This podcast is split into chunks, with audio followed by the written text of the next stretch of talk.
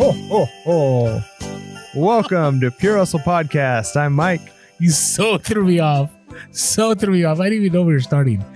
And this is Orlando, and welcome to episode 103, the Christmas episode. Well, this isn't actually the Christmas episode. We have one more episode. No, we don't. Because our next episode lands. Well, we have an update episode later on, but our next episode lands around Christmas. Exactly. So, That's our Bolo episode. right. So that will be the, technically that's Correct. releasing on Christmas. But we're not going to be, you know, it's going to be a recap of all our bolos from episode blank to episode blank. I forget which episodes, but we'll figure it out by then. that's right. So this is, So that's our gift to you. yeah. So we're going to be going through um, on Christmas Day. You'll be able to open up the wonderful gift of a compilation of all of our bolos neatly gift wrapped into your ears uh, via whichever podcasting uh, platform you choose to I like how you worded that neatly gift wrapped into your ears. I have never heard that in my life. That's Well. pretty good. Yeah, you heard it here first. All right.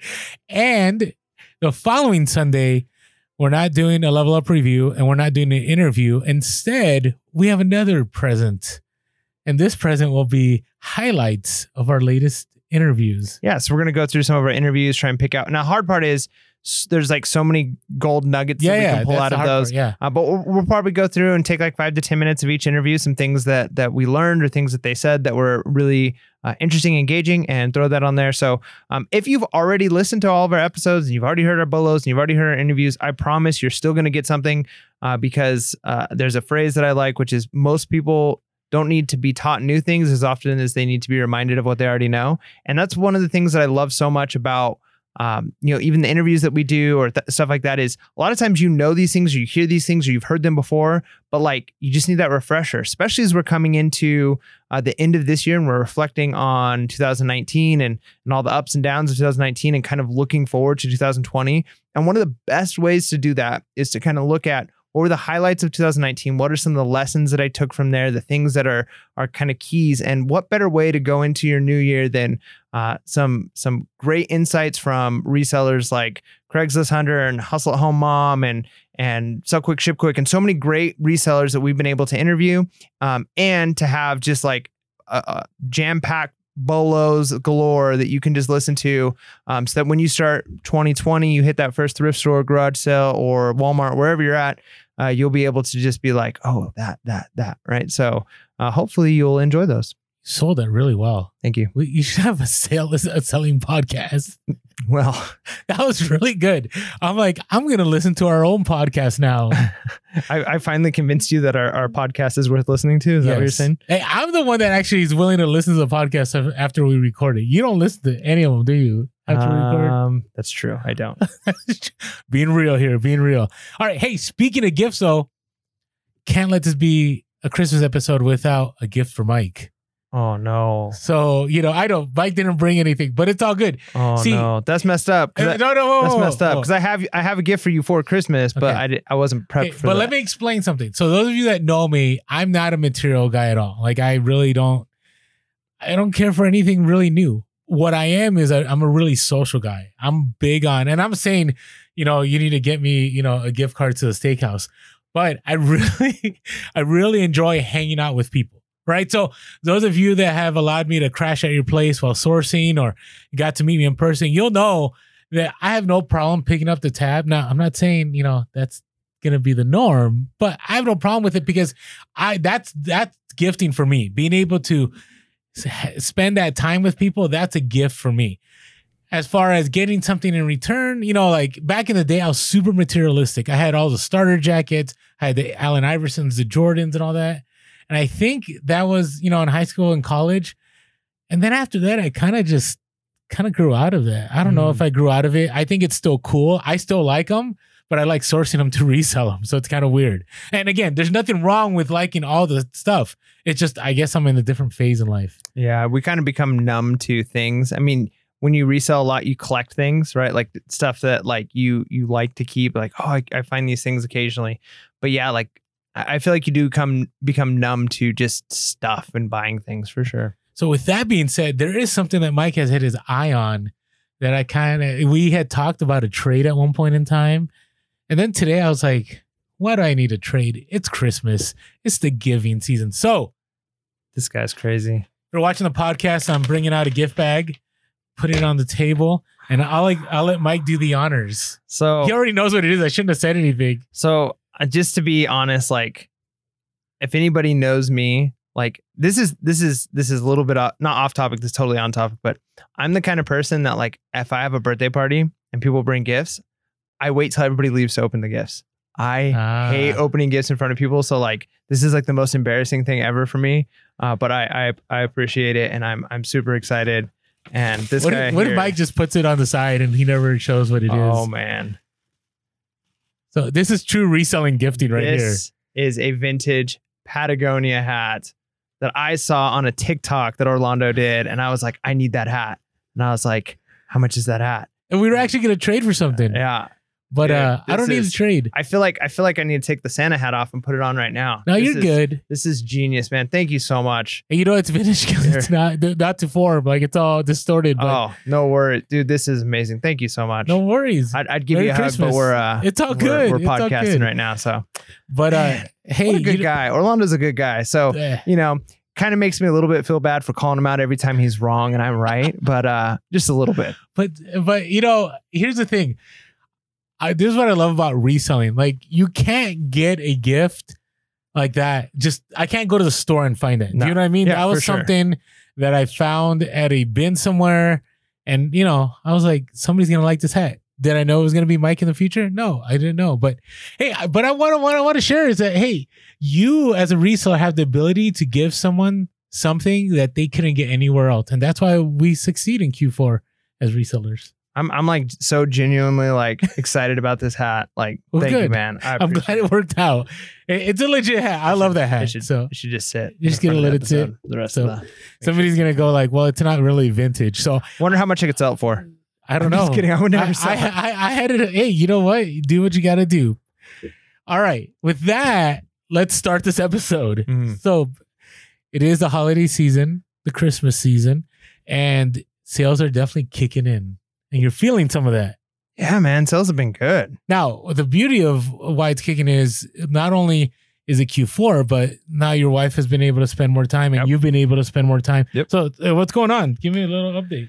Yeah, I mean, man, things have been really good. Uh, we've been, you know, constantly organizing, sourcing. Um, I went sourcing today, which was great. So we're recording this a little early. This is a Saturday evening. Uh, did some did some it's a garage busy sales. time. I think it is super busy. Yeah. So um, did, went to some garage sales. Did okay at some garage sales. Um, went to a couple of thrift stores and did pretty good.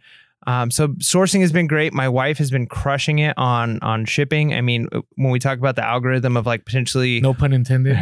yeah. Um, when it comes to like shipping stuff like same day, like as soon as it sells, like getting it like actually not just like printed and the label made, but actually getting it to the the UPS or whatever. Um, I mean, it seems to be working because she's getting stuff out like right Nice. away. She's listing a ton of stuff. We're keeping our store high.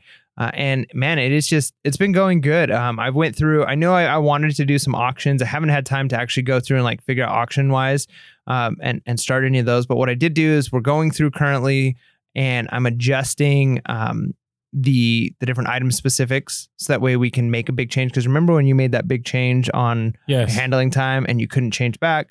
So we're going to be going on a trip here pretty soon, and we're going to have to change our handling time some, which isn't ideal, but it's better than putting our store on vacation mode. So let me give you. Can I give you an update? Sure, please. So I, I know I don't mean to interrupt, but I just dealt with this. So Mhm. this may help you. It may help others. So that to me is one of the major glitches that right now is hasn't been fixed. Right. So again, I went through the same problem and I called eBay and they took care of it. So they took care of 90% of it. Mm. They were still listening. So in case you're wondering, I've talked about it before. But what happens is when you change your handling time and then you want to change it back and you have to bulk edit sometimes because if sometimes it makes copies or whatever because you send offers whatever if you want to change it and you try to bulk edit what may happen is it'll tell you you need all these item specifics. So it's weird i called ebay this last time and they were able to fix 90% of it but then they offered me a third party tool. Hmm. it was called optiseller optiseller.com and they said it was free for now on the website. I don't know if it's going to be available now. I'm opening up this can of worms but hey they gave it to me. They didn't Not a tell me they didn't tell me not to share. So supposedly this program it's really easy. So it'll it'll run like whatever it needs to run. It'll show you everything that needs mandatory things fixed, mm. and it's right there. Like you know how sometimes on bulk edit you have to hit a button and then you wait for it to show up, then you edit, then you save. Right. This one you can do a bunch of them at one time. Nice. You said that what Opti OptiSeller. OptiSeller. So, but I I'm not sure. Like I, I don't I don't know if it's something you have to call eBay to have access to. I mean, you can go you can go to like I'm going to the website right now, but it ended up helping me and I was able to fix a lot of things. And so I'm not sure if this was created after the fact and they're Hmm. trying to, but they are working on things. But just be aware. And so yes, I know we had said was it two months ago now? It'll be fixed any moment now. Yeah. Well, that's what eBay told us. Right. And right now, it's still not fixed. Yep. And on some of the shoes, like they wanted upper material, they wanted the color, they wanted Uh. the heel height, all these kind of crazy things. Yeah. And some of those things already had on there. And they said they were to, on the back end, put them back, and they just didn't come back Uh. yet.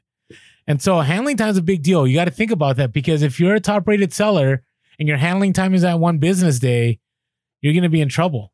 So, you know, I'm not asking you to flood eBay with phone calls, but if if it becomes a problem, it, it may help to just call con, you know, call eBay. And if you want to eBay open, you'll have concierge and just ask, hey, is there a way for me to fix this on the back end because it's going to cost me lots of hours? Yeah. Okay, going back to your story. Yeah, no. So that we're going through some of those items as mandatory things of, that we need to fix, changing colors and things like that, and lengths and sizes and stuff. Uh, so we're adding some of that so that we're prepped for when we leave and when we come back. So we'd hate to be like, all right, we're gonna leave two days, like or tomorrow. Let's go ahead and put our change our handling time, and then all of a sudden have a flood of things we have to fix before we can do that, or when we get back. And so we're trying to proactively go through and add that stuff in now, uh, since it looks like that's kind of where we're at. It's, it's been a long time. We were against it, but Yeah.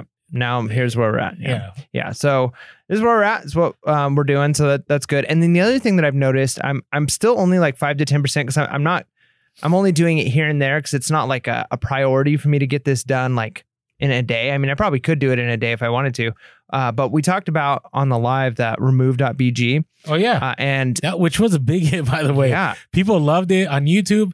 We on Instagram. uh, People are, have you used it yet I haven't. I'm gonna have to show you after this so you can see just how fast it is. Because some programs you have to like trace the item that you're trying to do. Like this, literally, it's almost flawless. There's a couple of items the shadows are wrong, but I'd say 90% of the time, 95% of the time, it's you could take a picture on the floor of, of an item and it, it's a perfect cutout. Like it just does it within like seconds. Yep. So good.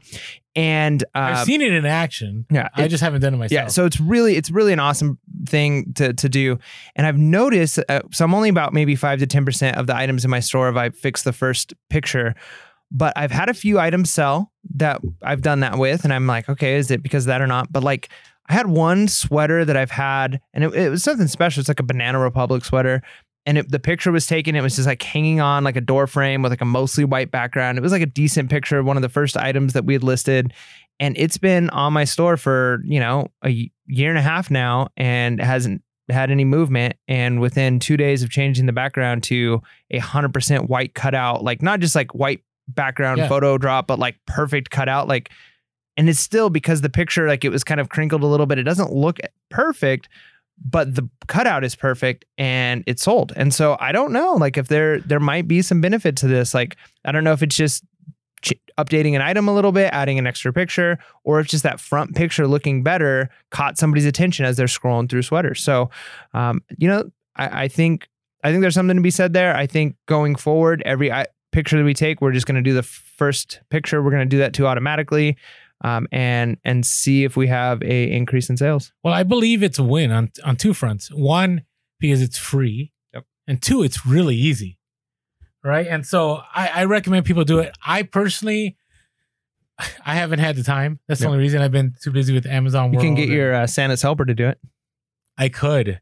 I actually, I feel bad. I basically I told my helper it's crunch time. I have some listings. Uh, I need these done in 24 hours. And uh, yeah, it didn't happen. So Mm. I'm gonna be listening to myself, but that's okay because I that wasn't part of our original uh, arrangement. It was Mm. kind of like, hey, when you you're get trying to change the contract later. well, there's no contract, but it was kind of an understood like Mm. you can take your time when you have a chance. But right now, things are hot, Yeah. and I I can't wait. So I need a list. But you know, I appreciate, you know, here's the thing.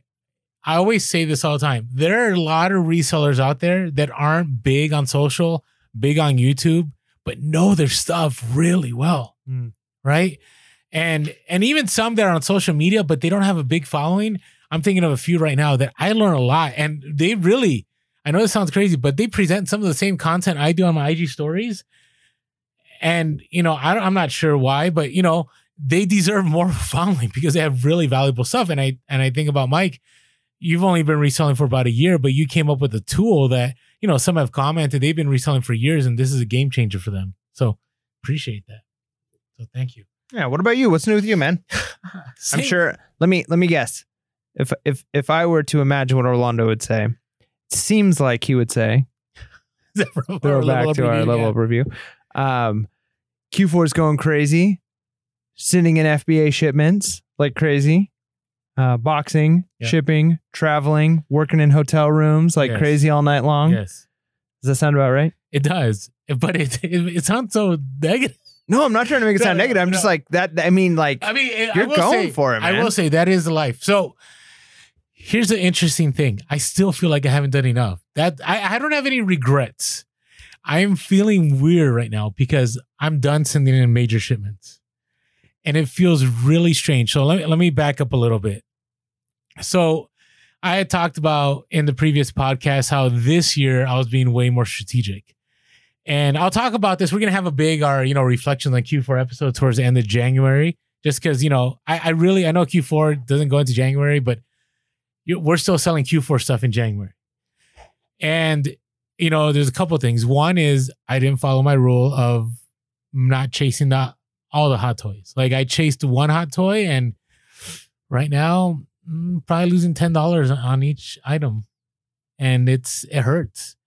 But then there are some things that it's maybe me and like two other three two or three other people on the listing and i'm making at least 200% roi wow. so now that doesn't mean it's like you know i'm making an item that i paid three dollars i'm making like six to nine dollars i'm making a lot more i'm making you know there's some items i'm making 30 to 40 dollars on 50 dollars on and there's some you know there's a typical you're making three four bucks on but you only paid like six dollars for it Yeah, and if there's velocity, man, I mean that still works. no, but it, it does feel weird, right? Because here's what I want to say, and I, I repeat this all the time. You can't compare yourself to people. You look at charts and you go like, wow, like I need to get there. So I'm gonna give you an example. So last year I had a day where I made several K, like almost 10K, right?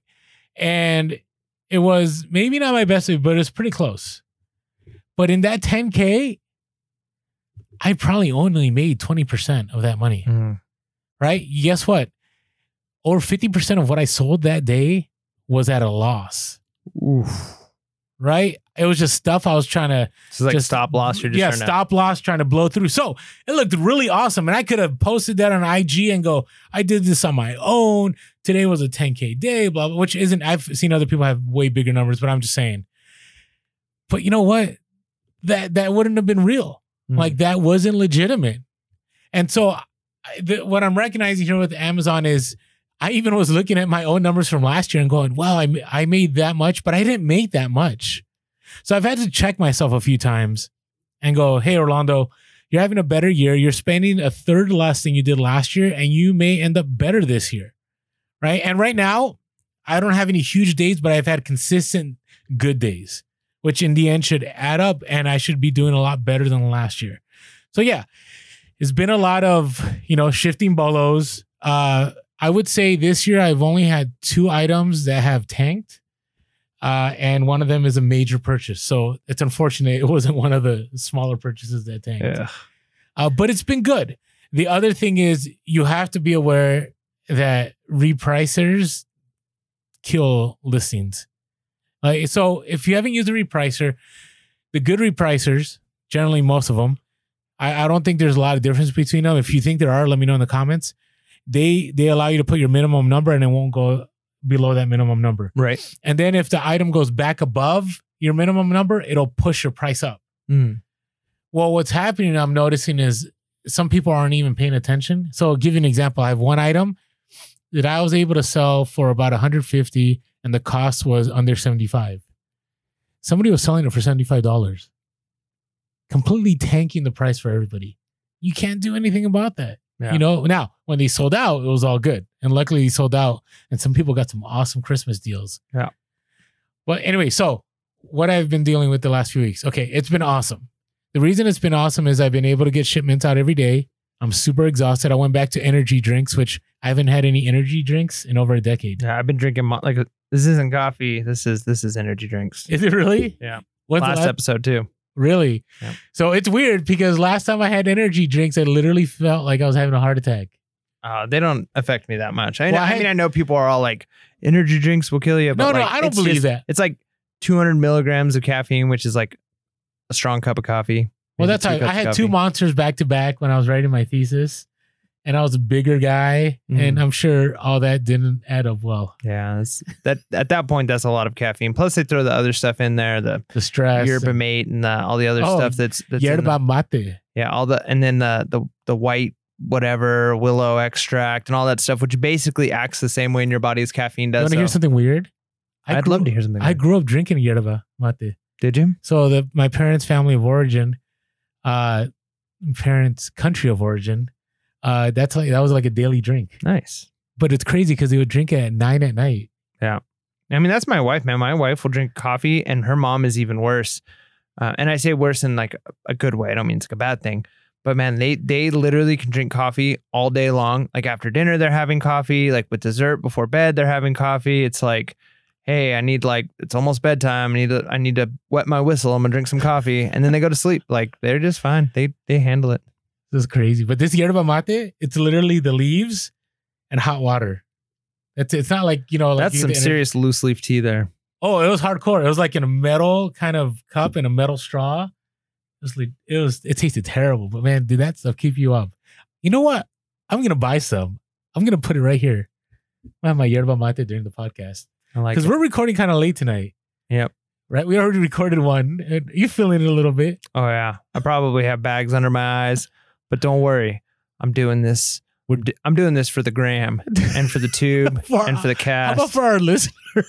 that's what I mean. That's what that's what it is. All it's right. for them. So, anyways, okay. The so, migraine too, which so- is feeling better by the way. It's not 100, percent but So here's some other th- insights over the last few weeks. So FBA has been incredible. You cannot beat the velocity. It's insane. So you know how I did all that merchandise fulfillment stuff? Like, you know, I, I sold all those items because I wanted to sell stuff. You know how many MF items I sold? Hmm. One. You know how many I plan on shipping out? Zero. what? So I sold one and I shipped it out and I'm done.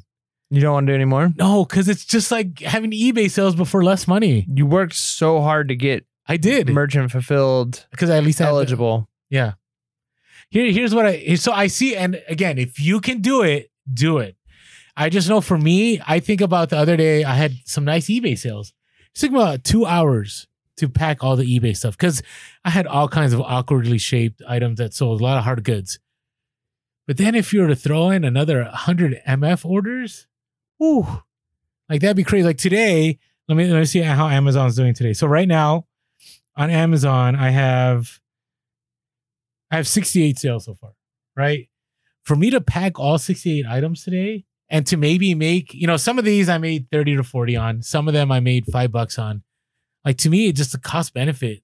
You know what I mean? I'd rather list on eBay and sell something that I'm going to make 300, 400% ROI. Maybe I'm, maybe I'm wrong. I just, I, I really thought this was the year of merchant fulfilled and didn't do it. Happens, man. It's this learning process, you know. But It maybe doesn't I- work for your method of, but I mean, if you're the kind of person who's buying a hundred of one video game and you put it up merchant fulfilled and you can ship those out and it's easy to do, you know what I mean? Like, Yeah. Oh, might yeah. be worth it. I wanted to talk about that too. you remind me of all stuff. So, been getting a lot of DMs of people's accounts being deactivated, Huh. or being in risk of being suspension. So, we'll talk about this in reflection at Q4. And but I, you know, I will throw that warning out there. Merchant fulfilled is that your metrics are at risk of being suspended or being you know close to being deactivated. Even more so when you do merchant fulfilled because if you don't have as many sales, your percentages won't run way lower, right? So FBA, right? Right now I have about 150 orders over the last couple days that need to get shipped out. If I get one person that does, let's say, an infringement or inauth- inauth- eh, inauthenticity claim, right? The percentage isn't as high, right? If you have 150 items. Right. But let's say you only had five to 10 merchant fulfilled that day. Now, granted, you should be doing a lot more if you're at scale. Well, you're in more danger, I could see that. right? And so I've had people unfortunately contact me and say, Orlando, has this happened to you? My account got deactivated. I sold some video games and they sold it from like, let's say Target, like a reputable place. And people, for whatever reason, claimed it was inauthentic and their account's been shut down. So again, Amazon drops that hammer. So that was another thing that caught me when people started messaging me. I'm like, I- I'm not doing merchant fulfill because I remember last year, last year I went through this problem. It was November. I was so pumped. And then somebody was not happy with the way I packaged something and it got damaged. And they sent, they said that I sent in a damaged item and my defect rate went up above the 1%. Oof. And the whole time I had this glaring thing on Seller Central saying, your account is whatever, you know, in danger of being suspended. Think about the anxiety that ran. Yeah, that's through. not going to be a good night's sleep. Yeah. So that's another reason I just said I'm not going to do a MF. Now, those of you that are experienced Amazon sellers more than me and you've done MF successfully and you disagree, let me know. I want to know. Yeah, And what, what are your strategies? Like, how, how do you handle those things, and and what are the methods to make sure that you have successful merchant fulfilled? We'd love we'd love to hear and be able to uh, to share. And uh, if you don't want us to share with others, then at least tell us so that we know. there you go. But here, it's okay. So I'll, I'll wrap up this update. So Amazon's been incredible. It's been fire in the sense that, you know, you always know that it's going to happen, but you're like, when is it going to happen? And it's happening even right now as we speak. By the time you listen, it should be Wednesday. Probably should be a peak day. My guess is peak days are going to be Monday, Wednesday, Friday. I'm not, you know, I don't have a crystal ball in front of me, but my guess is Monday, two days ago, people are going, what? It's Christmas? And they're going to start buying because they want to make sure it gets on time.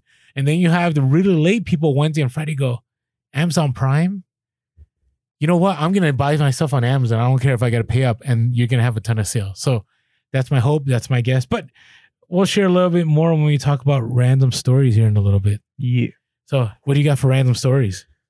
Well, um, so I, I I feel like there's times where I go like almost a week without sourcing because I'm just so busy, and then I feel like every time I, I go to garage sales and thrift stores, I've got great stories because I don't feel like there's ever a time where you go where you don't you don't have something weird or interesting No, I agree. So that's I one of the reasons that. I love sourcing so I much. missed that. Um, but anyways, today was it's a random story and it's kind of a, a a hustle and it's kind of a lesson learned. It's kind of all of this wrapped in one. So I go to this thrift store and I did pretty well there. And one of the things that I found, I found a Nintendo 64, which is awesome, and I tested it there and it worked. And I'm like, honestly, Nintendo 64 has been like my my white whale because I love Nintendo 64 is like my favorite console as a kid.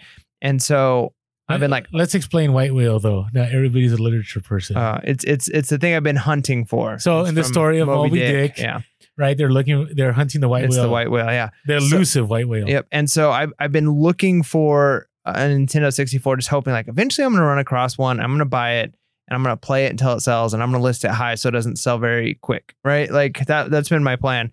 And I finally find one, and I'm stoked. And then I found at that same store a bundle with a Nintendo Entertainment System, the original from 1985, I think it is. Original Nintendo with like 20 games, the gun for Duck Hunt, like two controllers, like had everything. And I'm like, oh, this is this is awesome. But they wanted a lot for it. Like they wanted like 140 bucks for this, right? Which is a lot. That that is a lot. It's a lot, a lot. Because the mark, anyways. go Yeah, ahead. the yeah, they they don't sell for that much. Um, but we already sold like we we lotted a bunch of um NES or not NES, but uh Nintendo games, like the original Nintendo games, um, together with some of the ones that I saw in this pack, and we made like 30 bucks off of like five or six games. So I was like, okay, like I, I think I can make some money on this. I want to see if it works. And so we take it to the back and we test it and it turns on kind of, but like every time we put a uh, cartridge in, like it wasn't working. I'm thinking, all right, like it's probably needs the connections cleaned. Like I think this is something I could maybe fix. And I'm as he's testing it and trying different ones, I'm like looking up articles on how to fix a Nintendo, right? And I'm finally like, okay, maybe I'm just not going to do it. And I asked him, I said, look, can you guys do a deal on it since it's not working? And I was able to get the store down to 100. And his, he was saying the same thing. He's like, honestly, I, I clean these all the time. All you have to do is clean it. And I'm like, man, I, I almost said no, but I was like, you know what? You don't want a project? Yeah, I didn't want a project, but I was like, you know what? I'm gonna do it just because my wife loves Super Mario Brothers. It's the only video game I've ever seen her play, other than uh, the Mario Kart. Yeah. On Nintendo, this is the only game I've ever seen her play with Super Mario Brothers. So I'm like, I'm just gonna get this just for you know, hopefully it'll sell, but like she could play it and I could fix it. I spent most of my afternoon today fixing this thing. Oh, that sounds painful. Now, let me explain some of the stuff that I did on this. First article and YouTube video I watched is just like taking it apart and taking off the the the 70 it's a 72 pin connector on the Nintendo. Taking it off of the motherboard and like cleaning it all out and trying to pop some of the prongs back up and didn't work. Cleaned out the games too, right? Doesn't work. And it wasn't working. It was giving me like a red flashing light. So I'm looking up the reasons for that. And sometimes it's because those things are dirty and whatever. But then there's also, I read several different things and saw a couple YouTube videos that there's a, I can't remember what it's called, but there's like a, a, a bypass blocking pin or something. And there's on one of the chips, it's on the motherboard, is a, a thing that was basically like what they originally used to make sure people weren't using like counterfeited video games, right? Which honestly, like at that time, who was making counterfeit cartridges of video games? Yeah, I don't remember. I remember big counterfeits with the PlayStation. Yeah, PlayStation with- for sure, but not. But yeah. but anyways, they had this on there. It was like kind of their copyright protection, and it was like well known that that chip and that specific pin on that chip is faulty, and that it it goes out often on. That was like one of the number one complaints people had with it. And I learned how to disconnect it and ground the wire out and like make it so that it could sounds intense. so I could bypass the that copyright protection part of that chip, which then allowed it to like fully turn on. But then I had to like, it sounds crazy, Seriously. but I literally had to take the thing off because I cleaned it with rubbing alcohol, the 72 pin connector. But like some of the pins were down and tried to pop them back open. And I, I I read several articles and saw multiple people suggesting boiling that whole unit, that whole 72 pin unit for like 10 minutes. And it like brings the springiness back and cleans off gunk. And it's made with a metal that doesn't rust. So you can do that. What? So I boiled it. Really? This is crazy. I've never heard this is this is next level. Yeah. That's So I so I boil this thing and I'm like, I might be breaking this, but whatever. Like I'm learning, like I'm I'm playing. I, I like electronics and messing with stuff. So it's fun, but it's This is so frustrating because. Multiple times I took the thing apart, put it back together, but then I'd like forget like one screw and so like it wouldn't fit on right. So I'd have to like undo it all or be like I'd forget a part. So I think I unscrewed and screwed this Nintendo system multiple times, like probably like 20 times today. But finally, it works. works. after the boiling. After the boiling. No, you had to wait for it to dry. I had to I had to boil, I had to modify one of the chips. I had to it, I have a working Nintendo. It's pretty awesome. maybe maybe that could be your other side hustle. Fixing people's Nintendos. Yes. Well, honestly, the reason why I, I like this so much is I I'm, I'm going to make some money on this. I think if I if I were to lot everything together, but it's not going to be a lot. but you're gonna make money in the long term. that that's what I think. Is I think more than anything, I learned something. I learned a lot more confidence now with with used older electronics. Like I, I've already worked with some stuff. Cleaning contacts is if you've never done that, if you've never like cleaned a VCR head, ninety percent of what goes wrong with most electronics is just like dirty connection. So if you buy a can of contact cleaner, or if you get like an air duster to get dirt and dust out, some contact cleaner, or even like a Q-tip with rubbing alcohol, 90% of problems that go on is that. Like the other 10% could be like a chip goes bad or like you have to resolder a wire or something. Hmm. But a lot of times it's just connections and things that need to be cleaned. Right. And so taking this apart, literally clipping things, cleaning things, boiling parts, doing all this stuff gave me a little bit of confidence, a little bit more understanding of how certain electronics work. And I tell you what, the next time I am somewhere and if I ever see a Nintendo and somebody's like, it doesn't work, it does like it doesn't play any of the games, I've cleaned the games, doesn't work, I'll offer them five bucks for it, right? Because I'm Nice. I'm 80% sure that I could probably fix it, right? Like, so to me, it's random because it was like that was not how I expected to spend my afternoon. In fact, you texted me at one point and I meant to get back to you, but I'm like, like elbow deep in this thing. Like, I'll excuse like, that Oh yeah. Um, he was asking, "Are we recording tonight?" I'm like, "Oh, I'll get back to him later," and I totally forgot to. But um, that was not how I expected, and I'm probably like if I make fifty dollars off of uh, off of everything that I got, I'll be happy. If I break even, I'll be happy because I, I hate that I had to spend a hundred bucks on something that didn't work and spent my whole afternoon.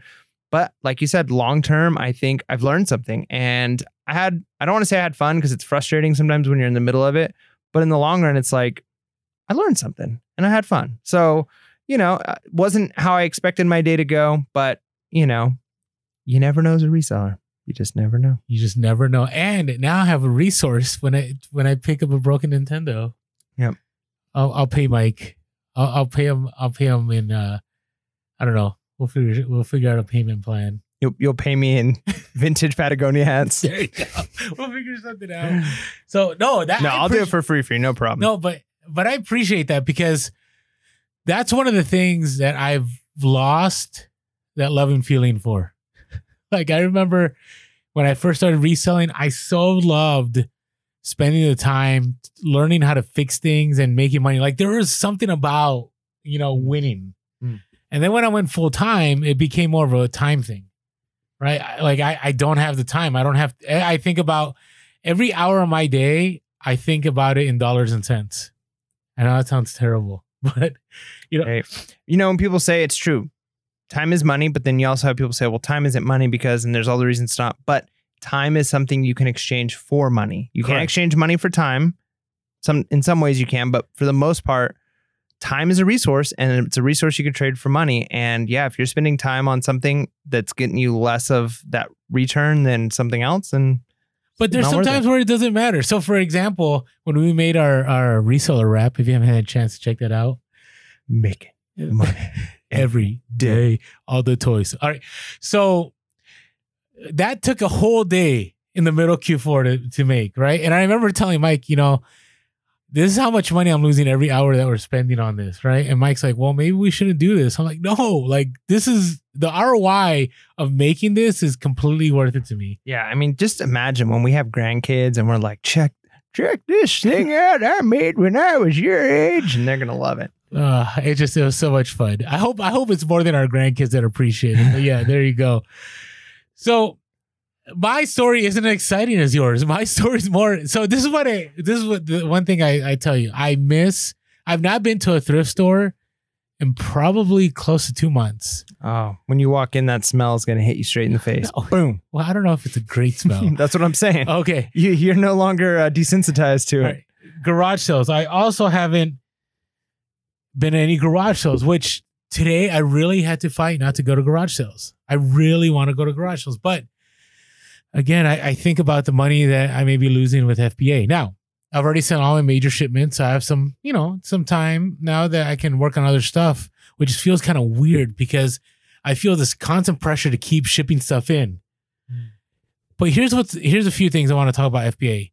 So Amazon sent a notice two months ago that said, "Hey, if you want your stuff live for you know Black Friday and so on, send it by, I think it was like November 6th. If you want everything to go live during Q4 peak season, which is right now, stuff needs to be sent in by December 3rd. Well, here's the thing: all that stuff doesn't become hot, like really hot, till December. And so here's the issue. So it's kind of weird because Amazon sent out this notice, never sent it. So I'm kind of concerned that in future years they may say no more FBA shipments after a certain date. They sent out a notice, I believe it was December, I think it was like December 10 or something like that.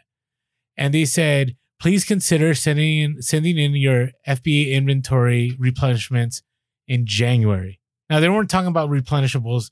When they mean replenishments, is anything that you usually send into FBA. I'm like, huh, maybe they're struggling, right? Maybe this has become a bigger deal.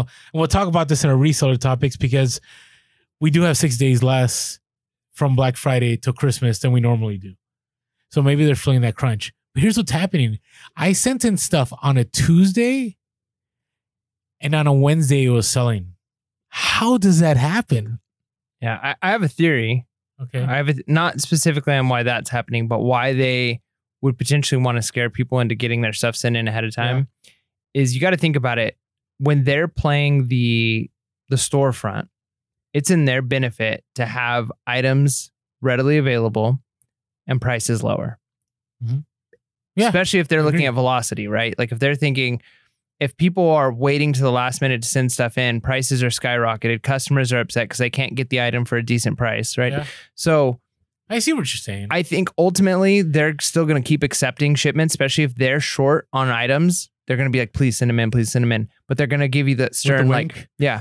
And they're going to give you the stern, though, like, you know, it would have been better if you'd have sent this a month ago, right? Because what they really want is everybody to feel like, hey, if we have to, we have to send in everything ahead of time, then they don't have the shortage. Then the prices don't spike up, which isn't good for resellers, but it's better for customers, right? So I think that's ultimately what they're doing. Now, if there's a shortage on items, supply and demand, people are still going to be sending it in. They're going to happily accept it and sell it for you. They're just would have been happier had you have sent in 10 times the amount earlier and been selling them for cheaper. Yeah, but that's the thing. It's so hard. Like I I recognize, remember I told you about my storage fee cost and how it's way lower this year. And part of it is being strategic. And I didn't want to play the guessing game. Last year I played the guessing game. I thought this was gonna make money, this was gonna go up in price, and I lost a lot. Mm. This year I'm like, unless I know for sure, I'm gonna wait. And I did. And so here's what's happened. Here's what happened. This past weekend, I'm like, all right, I think I know all the bolos. There's nothing at certain stores. And then one morning, you know, I'm, I'm with my son and I'm sourcing and I'm doing some scanning. And then I see all these brand new toys at the store, toys I've never seen before. And it's it's nine in the morning, maybe 10. Slept in a little bit these days. And uh I'm like, what? What is this? And I scan it and it's going for three times of what you can buy it for. Actually, like four times. Oh man. And I'm like, what is happening? Like, not now. Like, you know, this was, let's say, the 12th. What, what's today? Okay, I know what today is. All right. So 14th. the 14th. So seven days ago. So six days ago. So on the Sunday. So that would have been the 9th or something like that. Right. I'm like, okay, I only have three more days to send the major shipments. Amazon already sending this notice. I'm doing this. So from 9 a.m., I think until 1.30 in the morning, I sourced and I sourced and I sourced and I sourced. And it was crazy. And this is what I'll say about this is why I love Q4. You don't know. Like scan everything. So what ended up happening is I ended up probably picking enough on that day, probably to make anywhere from I would say easily clear 3K net. Right? Now you're just bragging. Now, I'm not bragging. I'm not bragging. It's one of those things that it's random because I thought I was done. And next thing you know, these toys that I never even seen before, and I started scanning. And then there's another one which I talked to you about before the podcast that was a fail a few years ago. Yeah. And uh Are you going to share it? Or no, no, no, because who know? I, I shared this in an IG story at one point in time. I didn't say what it was either, but I'm like, what? People want this? And I You know, never know, man. People what's are gonna- people in your mind. You're trying to think of what it is, but yeah, I mean, who would have thought the fingerlings would have? Oops. oh no. don't I wish it was fingerlings? I blew it. I'm still gated in fingerlings. But here's the thing. I'm like, what? People are buying this right now? And uh sure now, by the time this podcast releases, the prices will have tanked because other people who have noticed. So I'm sharing as much as I'm willing to share. But Just in case it doesn't tank. uh yes, just in case. Because I have another item that I have controlled the buy box since the beginning of November. And I'm like, That's nice. it's really nice. It's really nice. And and Amazon is nowhere to be found.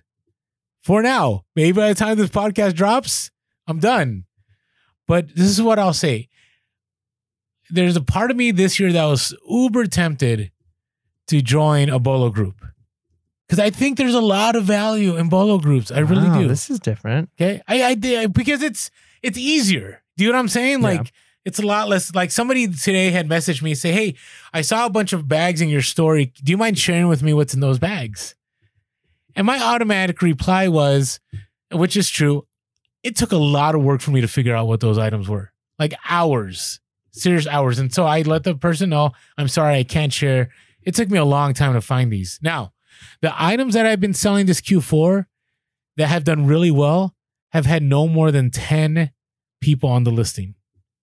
If you end up in a group, it could be anywhere from depending on the size of the group, 20, 30, 40, 100, 200 people that know, you know? Yeah, that just seems like you're automatic. And you got to imagine there's already other people who aren't in the group who are finding this bolo too. Correct. Or they're sharing it with somebody else, right? So that's why, again, it reinforced for me two things. Number one, don't chase that hot toy. Don't chase that hot toy unless you know for sure you're going to make a lot of money.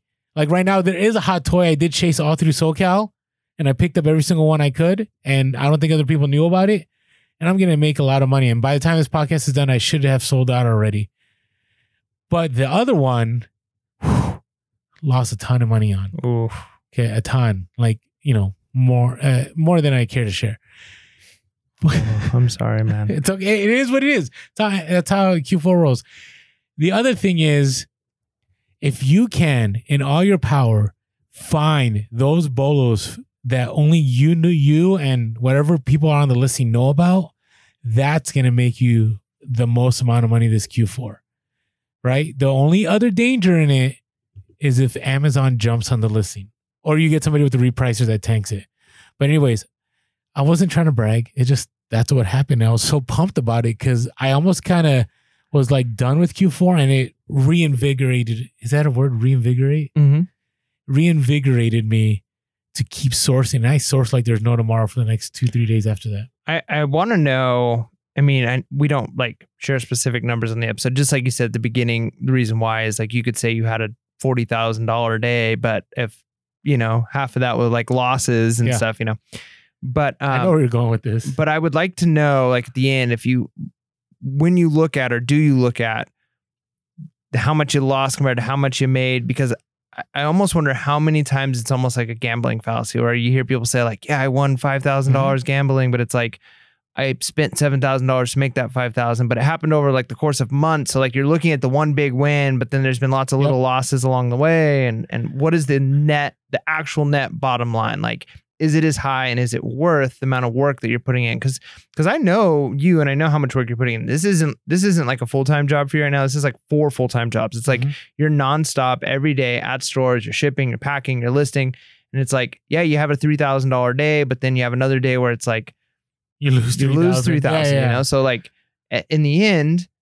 Is this the model that's working? And, and maybe it is, like because we you reviewed that at No, the end of last Q4, and then you got to kind of ask that again at the end of this Q4. super valid point because that is something I have. I haven't shared this on the podcast, but I'm quite now. I will say I'm a lot better at what I'm doing now than I was even six months ago. And that's been through awesome people that have shared what they've done, and I've been able to learn from them. I got new tools that you know I was too stubborn to pick up, but that's something I definitely have to evaluate now when we do that reflection episode, I'll share. I won't share the, the exact numbers because I'm not big on sharing direct numbers. You know, it's it's again. I always say this. This is the only world I've been in where people are like super blatant about numbers. I don't think Um, well, to an extent, but if you think of it like a business, every business that's public, their numbers are very public. correct, but we're not public. I'm not. I'm just one guy. Right. But like even still, like if if you're looking for investors, if you're looking for anything Yeah. like that, you're gonna say like here's our Oh, yeah, no, I agree. growth or net gains or Oh, 100 so percent. so usually it's only like I think the reason why it feels weird is because there's it's reselling as an individual is kind of like this weird mix between personal, which people are very private about a lot of times, how much money they make or spend on things, and business, which sh- the numbers a lot of times aren't actually private. Like you keep things very out in the open for various reasons. So Mhm. it's this like trying to balance those two things and recognize like how do you how do you mesh those together? Agreed. Agreed. So we'll see because I have run. You know, for instance, the item I lost money on, I got okay. So if I'm losing this much on this item, and I'm making certain profit on these items, how many, how much profit I'm gonna have to make on these to cover the loss and make profit on top of it? So yeah, don't get me wrong. It's been on my mind. My hope is that that one item I lost a lot of money on is gonna do better in January, and then when we have that episode at the end of January, I'll have good numbers to report. Mm. So that is my random stories. I like it. All right. Um Oh, and I went on a road trip. All right. So one of the topics, and this is kind of related, is that I really, you know, oh, we don't need to talk about it. It was just basically, I think Amazon is going live on products before they ever show up to the warehouse. That's a new thing. Is it? It is because I've I've always seen it that like I'm like, oh man, my stuff isn't gonna sell because it's still on fulfillment center transfer. But I have have stuff right now that is in transfer that is selling. So maybe they have figured out some mathematical equation to know that it'll arrive by this time. We'll be able to ship it out by this time, and it's gonna arrive by this time. It's good stuff. Very doable. But that to me shows shows me that Amazon. Are you This is reselling news at its finest. Breaking. Is this our Here we go. Boom, doom, doom. Pure Hustle Podcast. People on the Bringing it podcast to you. ears just just they just That's for removed you. it your headphones. No, I can I can adjust the volume on it. Okay. Post and, and All right, all right, I think we got the point. I think we got the point. Thanks, Mike. you're welcome. All right. So here's the other thing. So this, I kind of wanted to share this on the live. Do we talk about that? The fact that there's six days less from Black Friday to now. Yeah, there's six fewer days between um, when we had Black Friday and, and when Christmas is, and and that's weird. Like even even as a teacher, like I felt that right. Like there's this long period with no break, and then there was break, and then it's like two weeks of instruction, and then break again, and it's like that's not normal. Like usually there's like a three week period in there, and the same thing with selling. And I think I think it's catching a lot of people off guard, and we've talked about that with reselling in the sense that I think some people wait to the last minute anyways to shop. And I think Yep. this is making people like subconsciously they think they have more time before Christmas. And so people aren't buying, and especially in a world where Amazon has created this like I can just get it, I'll buy it today and it's in my mailbox tomorrow, 2 days at most, right? And so people are waiting longer and longer to buy. Even that Amazon actually can't keep up that fast, right? Like those one day, two day shipments are actually turning into three, four, five day shipments because of how busy things are getting. But I think that is encouraging in the sense that there will be more purchases coming in the next week or two. I've noticed that eBay has been picking up a lot, Mhm. and I'm assuming that more people are thinking eBay as slower shipping. Um, I think that's still in a lot of people's mind that eBay takes longer. Uh, my wife was just talking to me about this. We've been talk- telling our so many of our friends about eBay since we do it, and more of our friends have been trying to buy stuff on eBay because we're like, yeah, just buy it on eBay; it's cheaper. And um, we've had so many people say like, yeah, I bought something on eBay and it like came in like just a couple of days. Like I can't believe how fast it was. And so I think eBay might have spiked a little earlier because people who are going to buy on eBay probably thought they had to buy earlier. Whereas Amazon, you you're probably going to have your big wave of of purchases closer as opposed to you know in the past. But the thing is, here's here's my con- here's my concern. My concern is is that I think we're gonna get flooded. Like I think right now Wednesday, I think is gonna be a peak day. As as you're listening to a podcast, whether you're on Amazon or eBay, I think all kinds of people are gonna be like, "We're only days away. We need to buy stuff." But I I also am super concerned about deliveries of items because I've already had I have one hat right now. It's supposed to go to Maryland. A Gucci hat by the way supposed to go to Maryland. It's in Guam right now. Yeah, I saw that on Insta. That was crazy. Isn't that crazy? And I looked, and when I looked, it was going to its next facility. So did it go all the way? So one on the west coast, so it would have gone to Guam, right? Would have gone Uh-huh. more west to eventually go to the other side of the U.S. Is my geography off? I don't know, man. That's not my strong point. All right, okay. all right. I'm just wondering because I'm like, Isn't isn't the world flat with like a dome? we are not, we are not. Oh yeah, that was a couple episodes ago. Sorry about that. but uh so I I wonder about that. I'm concerned about that because you know, I've also gotten a lot of Amazon stuff that people return shipping address is unavailable or fulfillment promise was not met. So hey, let let's see where this hat is right now. I'm looking it up right now. Yep. Was in Guam two days ago and it's in transit to next facility. I wonder where that is. No idea. It doesn't even tell me. It's going to to Pakistan, and then it's going to go to Italy, and then it's going to go to Russia, and then it's going to go to Alaska, and then eventually back to California, and It then just- where it needs to go. I just I'm I'm just kind of lost. So that's my other concern. The other one is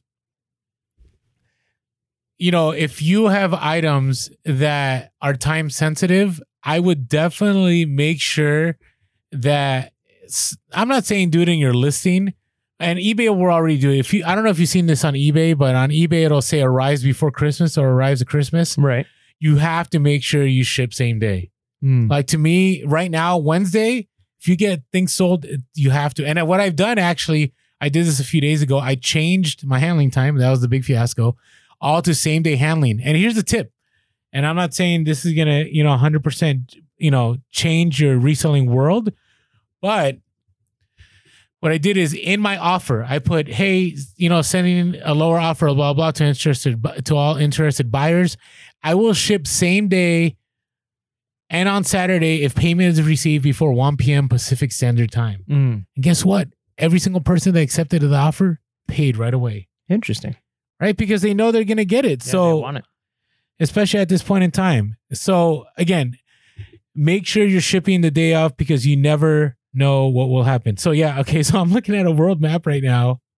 Just I should, I know this, but I just want to make sure. So hey, Here's may- the history guy. Doesn't history and geography go pretty hand in they hand? They do. No, they do. So Maryland. So uh, my guess is it either went to Guam and it's gonna go over Asia through Europe and then eventually get back to Maryland.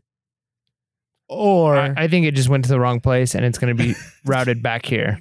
that's my guess. But how's it? How crazy is that? That is a sweet hat too. Yeah. That Yeah. that's what that that's the one thing I, I don't like. Like I had a Lionel Trains piece. I shared this that broke, not replaceable. I, I had a box. Should I admit this? I accidentally switched labels and I sent the wrong box to the wrong place. Was it the uh No, the cooler and the shoes No. and the other no, shoes? this is no. So did I tell you I found out what happened? Did I share this in the last podcast? I think so. like somehow my computer and my printer aren't communicating. Ooh. And what ended up happening was it double printed a label that one time. And I know that because this last time, that's what happened. Mm. It printed a label twice. And then when I started going through, I'm like, wait, this isn't going to this person. I went through it, and sure enough, it was it was one off. Are you using your uh My Your laser thermal printer? No, I'm not using my thermal printer. Oh man. So, Maybe, but anyways, I uh, fixed that. Unfortunately, these were two 12 by 6 by 6 boxes and they looked exactly alike and they weighed the same and. So one person is sending me back the one item and the other person I'm asking them to politely send it back. please. But that, that's reality. No, that's basically what it is. All right. The other item. So, hey, we talked about eBay, you know, how they sold off StubHub and they have all this money. And, you know, hopefully they'll, they're going to fix things and make things better. Well, they made something better. It's not going to help us. But if you're selling auto parts or vehicles, the eBay Motors app is back. You know what I'm talking about? Yep. Yeah, you remember that app? No, I know what what it is. I, Well, don't- I didn't use it before, so I don't like have a memory of it. but it's kind of cool. So I know one of uh, Road Resale. I think they they sell auto parts, so they probably know about this intimately. If you're listening, by the way, what's up, guys? What's up? So this is pretty cool. So this you have pictures, and the algorithm will automatically categorize your pictures under exterior, interior, Nice. and like automatically. And if you take a picture of the license plate, it'll fill in all the info for that vehicle. Nice. And I'm like, like that. okay, if eBay is doing that with eBay Motors, I'm wondering what's hopefully coming up ahead for us that are selling clothing and selling, you know, other goods. Because maybe it'll have the ability, you know, based on how a shirt looks, it could fill in like reverse print, or on a shoe, it could put hiking. You know what I mean? Yeah. Like maybe we'll be able to list faster. That'd be nice. I So- mean, honestly, like photographers use what's called a gray card or grayscale card, and I think it's like 13% gray or something like that. I could be off on the exact number, but there's a specific like shade of gray that's used by cameras in order to help it determine what perfect white is. Because a a lot of times, white balance it picks something in the room that it thinks is white and it adjusts all the color accordingly. Oh yeah, I remember you talking about this at one point. Um, and so with a gray card, you pick a certain scale of gray. And the reason you use gray is because it, the camera can easily tell because whites look different. Whereas this specific shade of gray, like the camera can tell this is gray under this, under any lighting. So no matter what lighting it's under, it's going to adjust it so that it, it's the way human eyes see that color of gray, which then adjusts every other color in the spectrum to match it. So I, I can imagine they could do something where they eBay has like a printable thing or a card that you can buy that you just put in the picture with stuff, and then yeah, it should be able to tell like exactly what color it is, right? And Well, if let me- it's yeah. uh, oh, go ahead. Did they already have that? No, No. but I just wanted to read what it said. We wanted to take a quick moment to thank our sponsors for this episode. It said there are a couple of different features that eBay claims will help you list a car in minutes. You start by taking this is by from The Verge. You start by taking a photo of your license plate, after which the app automatically pulls in basic information about your car, like its make, model, and VIN. Then you can upload photos and videos of your vehicle. So now there's going to be videos and listings too, Nice. which I can't wait. I hope I, eBay should be able to do this by now. So hopefully soon. We still don't have the beta white background, but it's okay. Um, and videos of your vehicle directly from the app, and eBay's algorithms will automatically sort them into categories like exterior, interior, and drivetrain slash engine. there's no algorithm. But here, in that, to me, that's pretty awesome.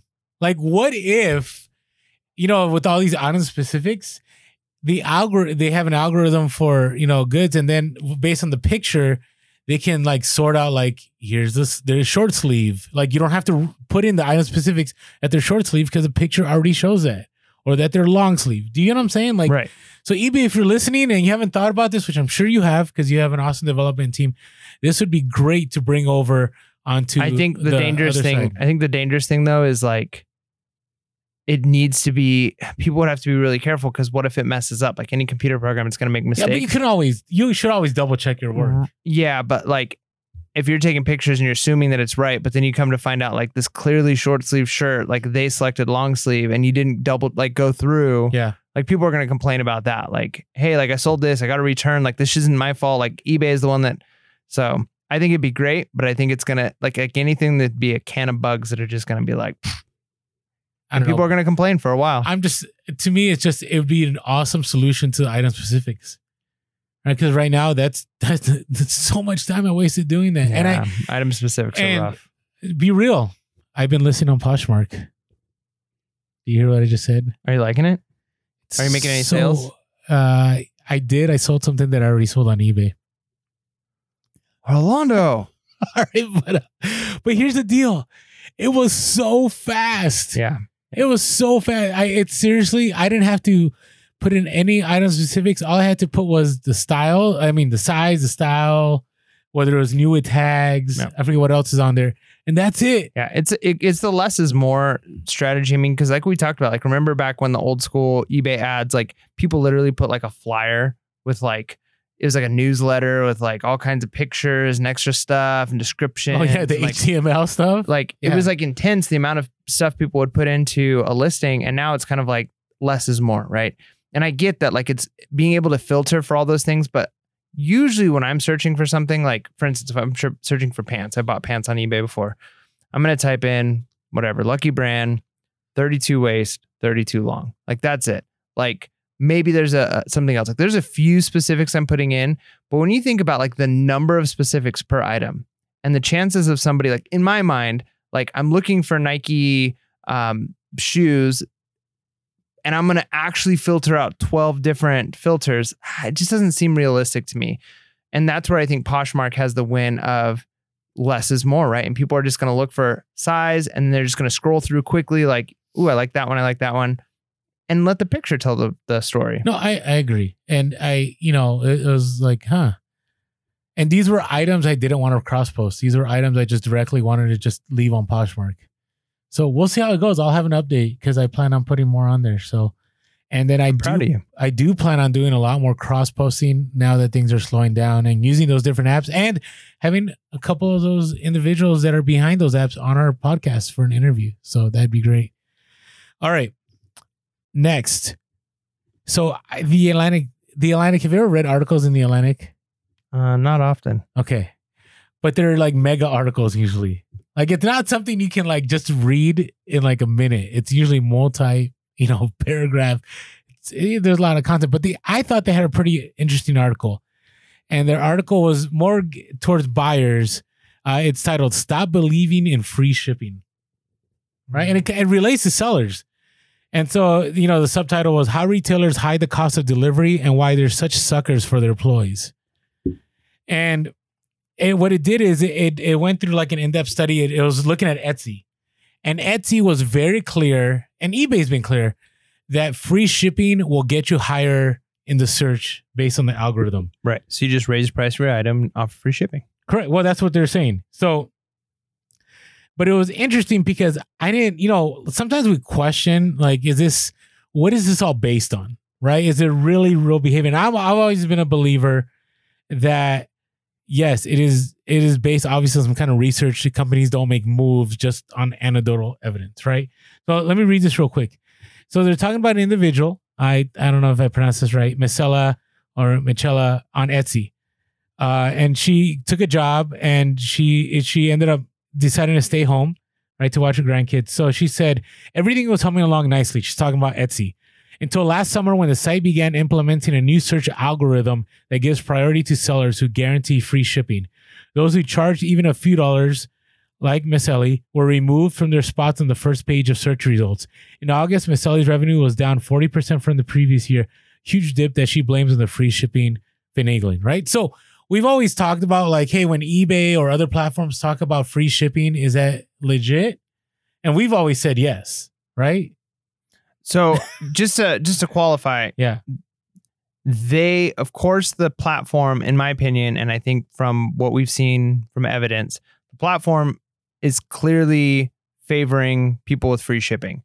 Now, the reality is, and like we've also talked about, there's no such thing as free shipping. So Correct. that price is being negotiated into the bottom line. Like the best way to look at it is you could sell an item for twenty dollars with five dollars shipping, or you can sell it for twenty five dollars free shipping. It's the same. Same thing. But so they answered this in the article. I thought this was fascinating, so I'm going to share. I know I'm not a big fan of reading stuff to people, but I think this needs to be read.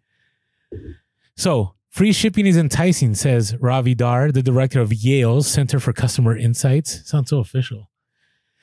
Because shoppers irrationally hate to pay for certain services, even those that they value immensely, such as speedy and reliable delivery. This demonstrates the economic principles known as pain of paying. I didn't even know that they existed. A psychological discomfort that keeps people from completing purchases. Wow. Certain factors seem to sharpen the pain. Using cash rather than credit cards typically hurts more because paper money must be physically relinquished. Yep. That's true. I remember yep. when I went through my whole Dave Ramsey thing, that I definitely agree with that. Higher charges for convenience, such as the jacked up price for a soda in a hotel minibar or closer parking at a sporting event usually rankle too. Printer ink and hotel Wi-Fi torment because they're means to the end that consumers feel they've we've already paid to each. You bought the printer, of course, you need to print things. You booked the hotel, of course, you need to check your email during your stay, blah blah blah. But here's what they say about paying for shipping. Paying for shipping is a two for one pain deal. Not only are you confronted with the actual cost of your convenience, but you're being asked to pay extra for a store to fork over, fork over items you've already laid money out for. And then he goes, the reaction to free shipping goes beyond the normal way of looking at cost and benefit, Dhar explains. A 20% discount, which would add up to the same $5 or $8 that shipping costs, that's not as effective as giving free shipping. Yeah. So it's a psychological thing, it's marketing. Yeah. In general, Dhar says shoppers are even willing to pay more more yep. overall for the same goods if there isn't a separate shipping charge. What bothers them the most is a nickel and dime feeling, not the total amount of the tab. Yeah, I think I think that was fascinating to me. Yeah, I, I mean, I, I, feel like we've been in a lot of ways saying that from the very beginning. It's a psychological thing. Like it's the same in some ways. The psychological thing of like charging more for an item. Like people think that like, hey, this must be a more premium item if mm-hmm. it's if it costs more in the same way, people like the look of free shipping. And I, I admit, like I'm guilty of this. There's there's a certain item, and, and Etsy's the great example of that because I almost for the first time ever, I bought my wife things on Etsy before as gifts, but for the first time ever, I almost bought something for myself on Etsy. Wow. There's a pieces for a board game, like like custom pieces that people make with like That's 3D cool. printers and like um, laser cutting like uh, acrylics and stuff. It's like really neat stuff. And they they're pretty decently priced, but they wanted shipping on each item. And they had like per store, like 20, you're $22 away from free shipping in this store. So like you had to like get a certain amount to get free shipping. Otherwise, I was gonna have to pay like 340. So I almost went in and bought more stuff. Then I was like, oh, and then I checked Amazon and the same types of items on Amazon cost more money, but were prime. And I almost bought them prime because like I'm just gonna get it prime. Because it's the I've already got the account, I've already got even though it would have been less to buy it with the shipping. And I, I, I didn't. I haven't bought it yet. I'm gonna buy it on Etsy because I'm, I'm, I'm gonna get the cheapest deal because that's the way I think. But I can see that initial reaction of like, I don't want to spend. I've gotten so used to not paying for shipping. I don't want to pay for shipping. Agree. I just, you know, and again, I know some people that sell all kinds of stuff and they make a lot of money and they charge shipping on everything. I just wanted to share this story because number one, I thought it was fascinating. number two, it's just something to think about. I, I still do free shipping on anything that is first class. I will tell you, it costs me. You know, I am losing money compared to before, where before, you know, first class would cost you at the most maybe four bucks, maybe upper threes. Now it's like five something. You might as well just send the priority at that time, you Mhm. know? So, but just something to be aware of. And I definitely, you know, a lot of people are upset because, you know, eBay and Amazon and all these companies are free shipping, free returns, but it's just the ind- industry standard, right? And to be competitive, sometimes that's the route you got to go. Yeah. Um. Yeah. There's nothing we could do about it. That's so nihilistic. All right. Okay. It's the world we live in. All right. How about this one? And I'm going to say the story that shall not be named because I think it makes for a better story. Do you hear about the guns and goodwill story? Huh. So uh, this, I don't know if this, no, this is going to bring value. I'm going to spin it so it brings value. So what ended up happening, I'm trying to find, I can't find the story. All right. So at a Goodwill, somebody had bought a bouncer, baby bouncers, new and sealed, right? You found some new and sealed stuff, Uh-huh. right? And, and so they bought it for a baby shower and they, you know, they gifted this item and they're like, hey, you know, this is we're so excited. We're glad we gave this to them. So they opened it, and instead of being the bouncer, it was a loaded semi-automatic rifle inside. Oh. Now I thought this was fake news. Like uh Diego, I flip while you sleep sent me the story, and I'm like, dude, this is not real. Like this has not happened. But it sure did. Like the police had to investigate it. Yeah, that's for sure. How some like that those are being smuggled in. There's no way they would have that set up in a in a toy box otherwise. No, I know, But firearms are are not cheap. So people didn't like this person didn't accidentally put their firearm somewhere. No, I know.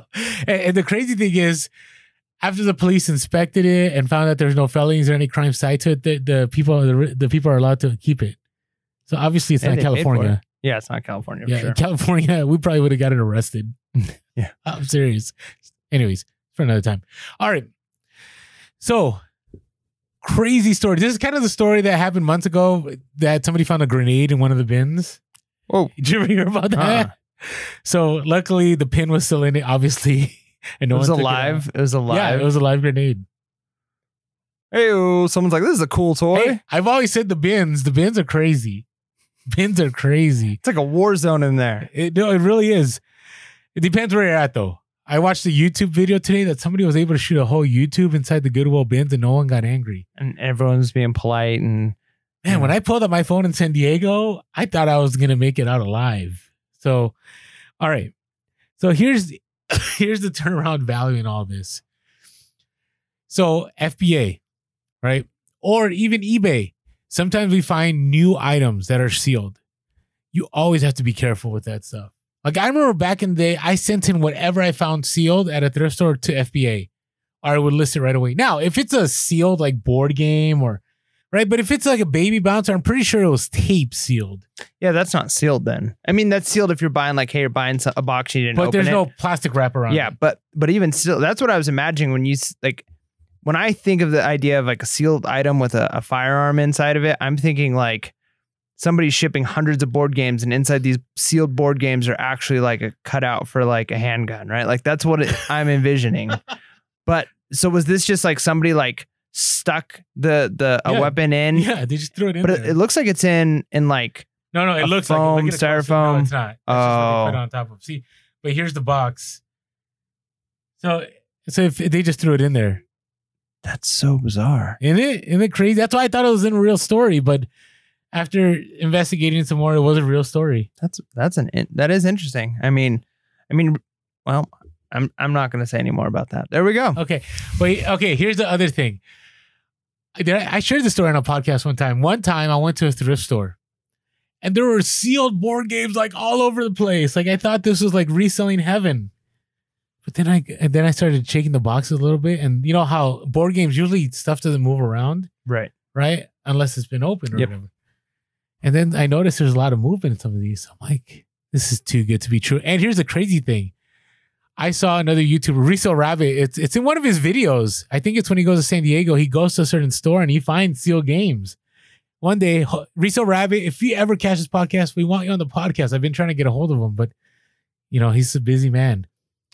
So I'm like, I scored the mother load. Like, and then I went to, I thought this is too good to be true. I went to one of the associates and I went, Hey, just wondering, are these really brand new sealed games? And they said, No, actually, they're, we just make sure they're complete. And then we have a machine in the back and we seal them. You imagine had I sent in all that stuff to FBA and all the people possibly that would have opened it and said, This is used. What is this? It would just would have been bad. So just got to be careful about that new sealed stuff in thrift stores. Yep. That's the value. All right. Hey, and uh, one more thing. So we already talked about shipping, but if you're kind of wondering, you know, Amazon is serious. So Amazon, I shared this with Mike today. On Christmas Eve, they're accepting same day orders on some things until 9:30 a.m. of that day. It's intense. So That's good customer service right there. that is great because if, if it makes it on time. But here's the thing. I really think the peak of Q4 is going to go longer than normal. Usually by like the 20th, things die. It's very possible that by the 22nd, we're still kicking in sales. So I'm not saying go and send more FBA shipments in, but maybe do some merchant fulfilled. Send them in. And then on eBay, like for I am listing like there's no tomorrow. Like two two days, I already have planned out two days from now. I'm spending the whole day listing all kinds of eBay inventory because I really think there's gonna be a rush. We'll find out at the next update and see if things change. I like it. So that's our topics. All right, are we ready for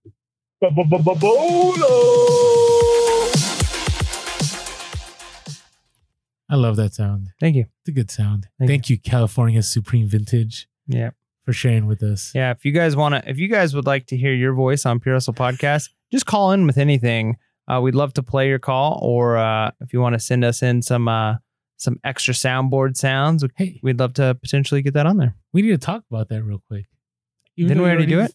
No, we we did it on the other podcast we recorded. Ah, okay. If you haven't been following us yet on social media, we are Pure Podcast on Instagram, TikTok, and Facebook. And uh, you know, we're also on Twitter. We are Pure Cast. If you haven't given us a call yet, you can always give us a call. Leave a sound for us. 619-738-1170. That's 619-738-1170. You could also shoot us an email. I was looking for Mike to do this. He always does this. Shakes his hand on the podcast like it's a phone call. Can you do an email one? You can always email us at purehustlepodcast at gmail.com. That's purehustlepodcast at gmail.com. Did you say call me? Yeah. All right. And then, hey, uh, if you're listening to the podcast, you haven't caught us on YouTube, we're randomly dropping content. We actually have some big things that we're planning for 2020. So, hey, hit that subscribe button and that bell notification to know when things happen. And last of all, if you ever want to say thank you, there's always a PayPal donation link on the bottom just to express your gratitude. Really appreciate all of you. And I haven't talked this over with Mike, but we're going to do a restock on the shirts. So stay tuned for that Yep. because we like it. we feel bad. We feel like the shirt should have been available for people to buy for Christmas because some people were asking about it. We should have had some Christmas themed ones. Yeah, maybe, but we have some good ones planned. Nice. I don't know, but so, we'll, hey, I just met you, and this is crazy, but here's our number. Call us, maybe. You like that? See how I, can we edit that? with the music in there? Just just remove. no, no, not. Are you saying edit, it like out? like cut. I'm just messing. Anyways, I I I I appreciate Mike's humor. Uh, I uh, I actually when I was teaching high school still I taught uh I taught the kids iambic pentameter with Taylor Swift's I Knew You Were Trouble song. So I would sing it for them and I would always make a big deal like oh my goodness. I'm not going to sing it and then they they'd like bag and bag and bag and then so I'd like full on sing it and then they'd like cheer. It was great. right. Another thing that I never would have expected Mike does, and I actually was Mike's supervisor.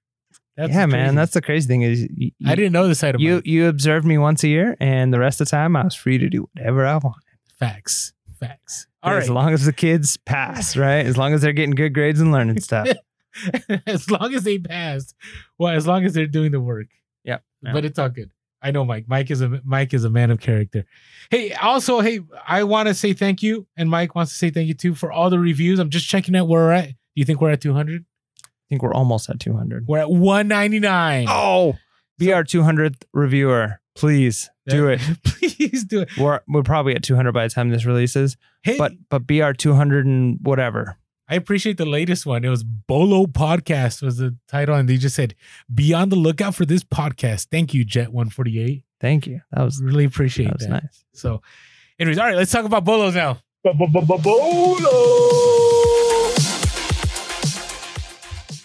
All right, so what is your bolo?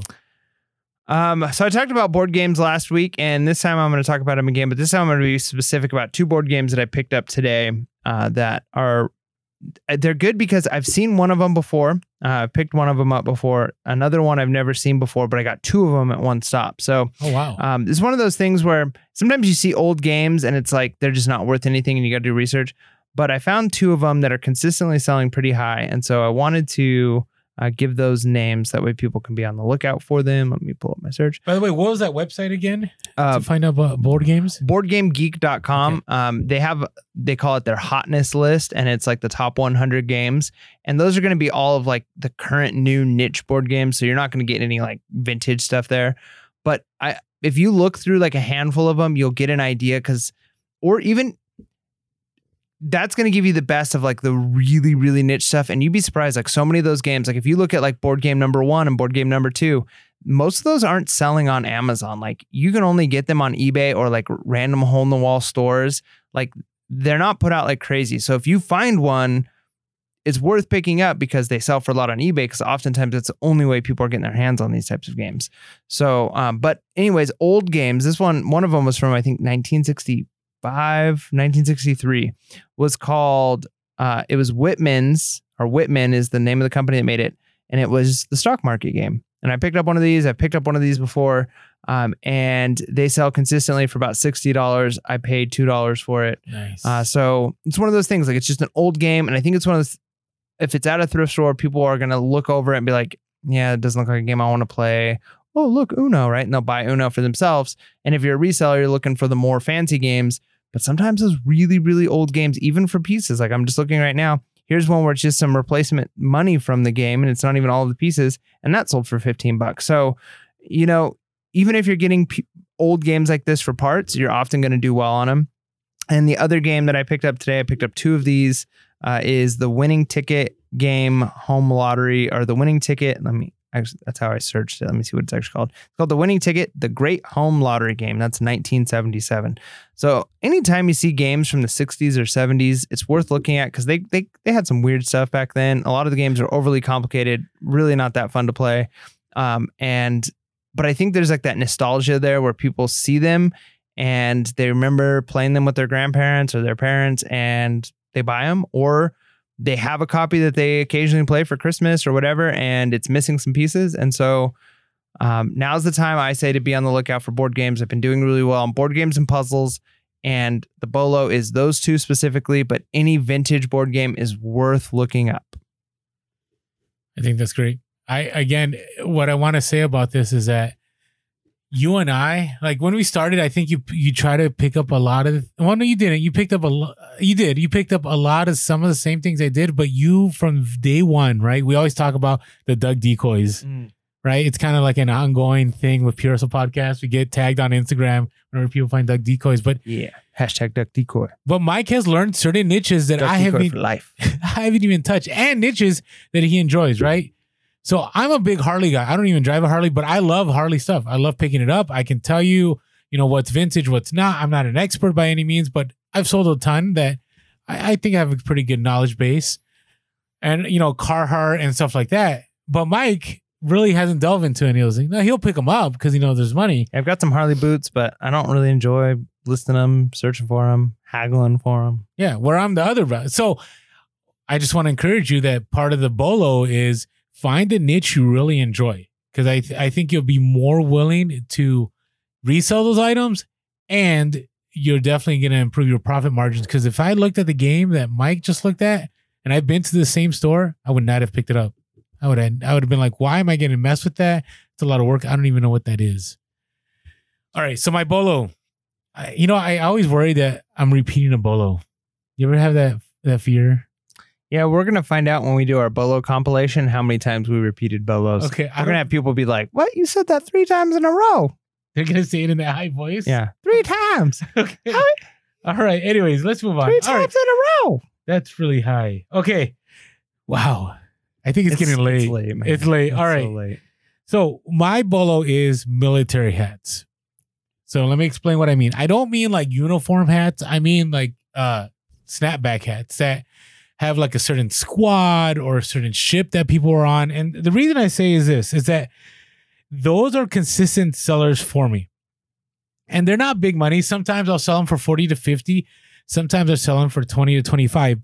And they're they're usually overlooked. Like a lot of people don't think much of it and they just, you know, they don't pick them up because they don't think, you know, they think that starter hat's money, which is true, or they think this other hat. But when they look at these hats, they're generally not sold by a big company. Sometimes like Eagle Crest is the main one I see, but that, you know, who knows what Eagle Crest is, right? Unless maybe you're in the military, you know.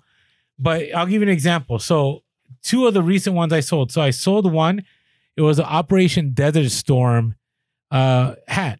And all it said was Operation Desert Storm and it had the eagle on there and it sold for $25. Probably picked it up for, I want to say 10 cents. Okay. I sold uh, another one that was like the USS Ronald Reagan. I think I said that right. And that sold, you know, for about 30 bucks. Right. I've sold plenty of those. So it's it's usually like a squadron or it's some kind of, you know, some kind of ship or whatever it is that brings people together, whether it's Air Force, whether it's Navy, and people want those for memories, right? Because they're they're a part of something. And so just something to take a look. And it's been pretty awesome because I've had people contact me and say, Hey, I'm so glad you found this hat. I was looking for a hat just like this to, you know, complete my other hats. Or I was part of this. I fought in this war and I really want to wear that hat. Thank you so much. And so, you know, keep an eye for those hats. Don't dismiss them. Do your research, but be aware that sometimes there may not be any comps. Like this Desert Storm hat that I sold, there were absolutely no comps about it. It was just, you know, I just No comps about it. I like that. That should be a shirt. No comps about it. it should be a shirt, but there really, there really wasn't. And so, to me, it's I always like those bolos that people overlook. Like it could be eleven o'clock in the morning at a garage sale, and everybody went after the really easy ones, and this one they didn't go after. Now, I'm not going to say that this is going to be a quick sale. You may be sitting on it for a while. And here's the other thing I want to add to it. If it's worn, generally no one cares unless it's like destroyed. So for instance, right now I have one that I'm pretty sure is going to sell pretty quick. It's a Wolfpack. It says Wolfpack Hat. It's a Navy helicopter anti-submarine squadron that people were a part of. And I'm pretty sure by the time we do another update episode, I'll share about how this sold. Just because I haven't seen it anywhere, it's unique, and maybe one of the listeners is going to pick it up right now. But, anyways, be on the lookout for those hats, and that's my bolo. I like it. All right, so what are you looking forward to here? Um, I'm looking forward to. Well, I mean, since this is our last update episode before um, the new year, uh, we're gonna have um, a new year episode, which is gonna be awesome, be and, and our Bolo episode that's gonna come out. Uh, but I'm looking forward to time off of work and then traveling. I'm gonna be going and visiting uh, my mom in Colorado, and we're driving. And one of the reasons we're driving is because flying is very expensive. Last minute, and we kind of decided to do this last minute, uh, and we are going to stop at some thrift stores. We're planning in Utah on the way back. Uh, and part of the reason is we've seen a lot of people who are in Utah and we see their thrift stores and just the types of stuff that's there, um, primarily because of, you know, hiking and the types of stuff that happen in Utah. Um, their stores just have different different inventory and maybe we can hit up a couple places on the way back that just aren't saturated with resellers like we are here so it'd be nice if on the way back from the trip we're able to pay for the trip you know what i mean so I, I think you will. you think so I went. I was in Utah a few years ago for uh, AP reading. I had to read AP exams. that was terrible. But at the end of the day, I just went sourcing in Utah. Oh my goodness! Like there was all kinds of like hiking stuff, and it's you know California. They weren't California prices Yeah. now. This is a few years ago, but there was hiking stuff. There was a bunch of stuff I got to send into FBA. I mean, it was it was really plentiful because the population isn't as big as the population here, right and like you said, it's a different kind of inventory that's being donated. So, wow, I can't wait to hear the yeah stories. i know so i'm excited for that what about you what are you looking forward to Not as exciting as yours. I, I may be traveling. I'm not sure, but uh, so I strategically have been sending in a different type of item to FBA over Q4 that I think is going to do really well in January. Hmm. I know that sounds really vague and I can't share what it is, but I, based on research and everything, I think I'm gonna do. I'm gonna do really well in January.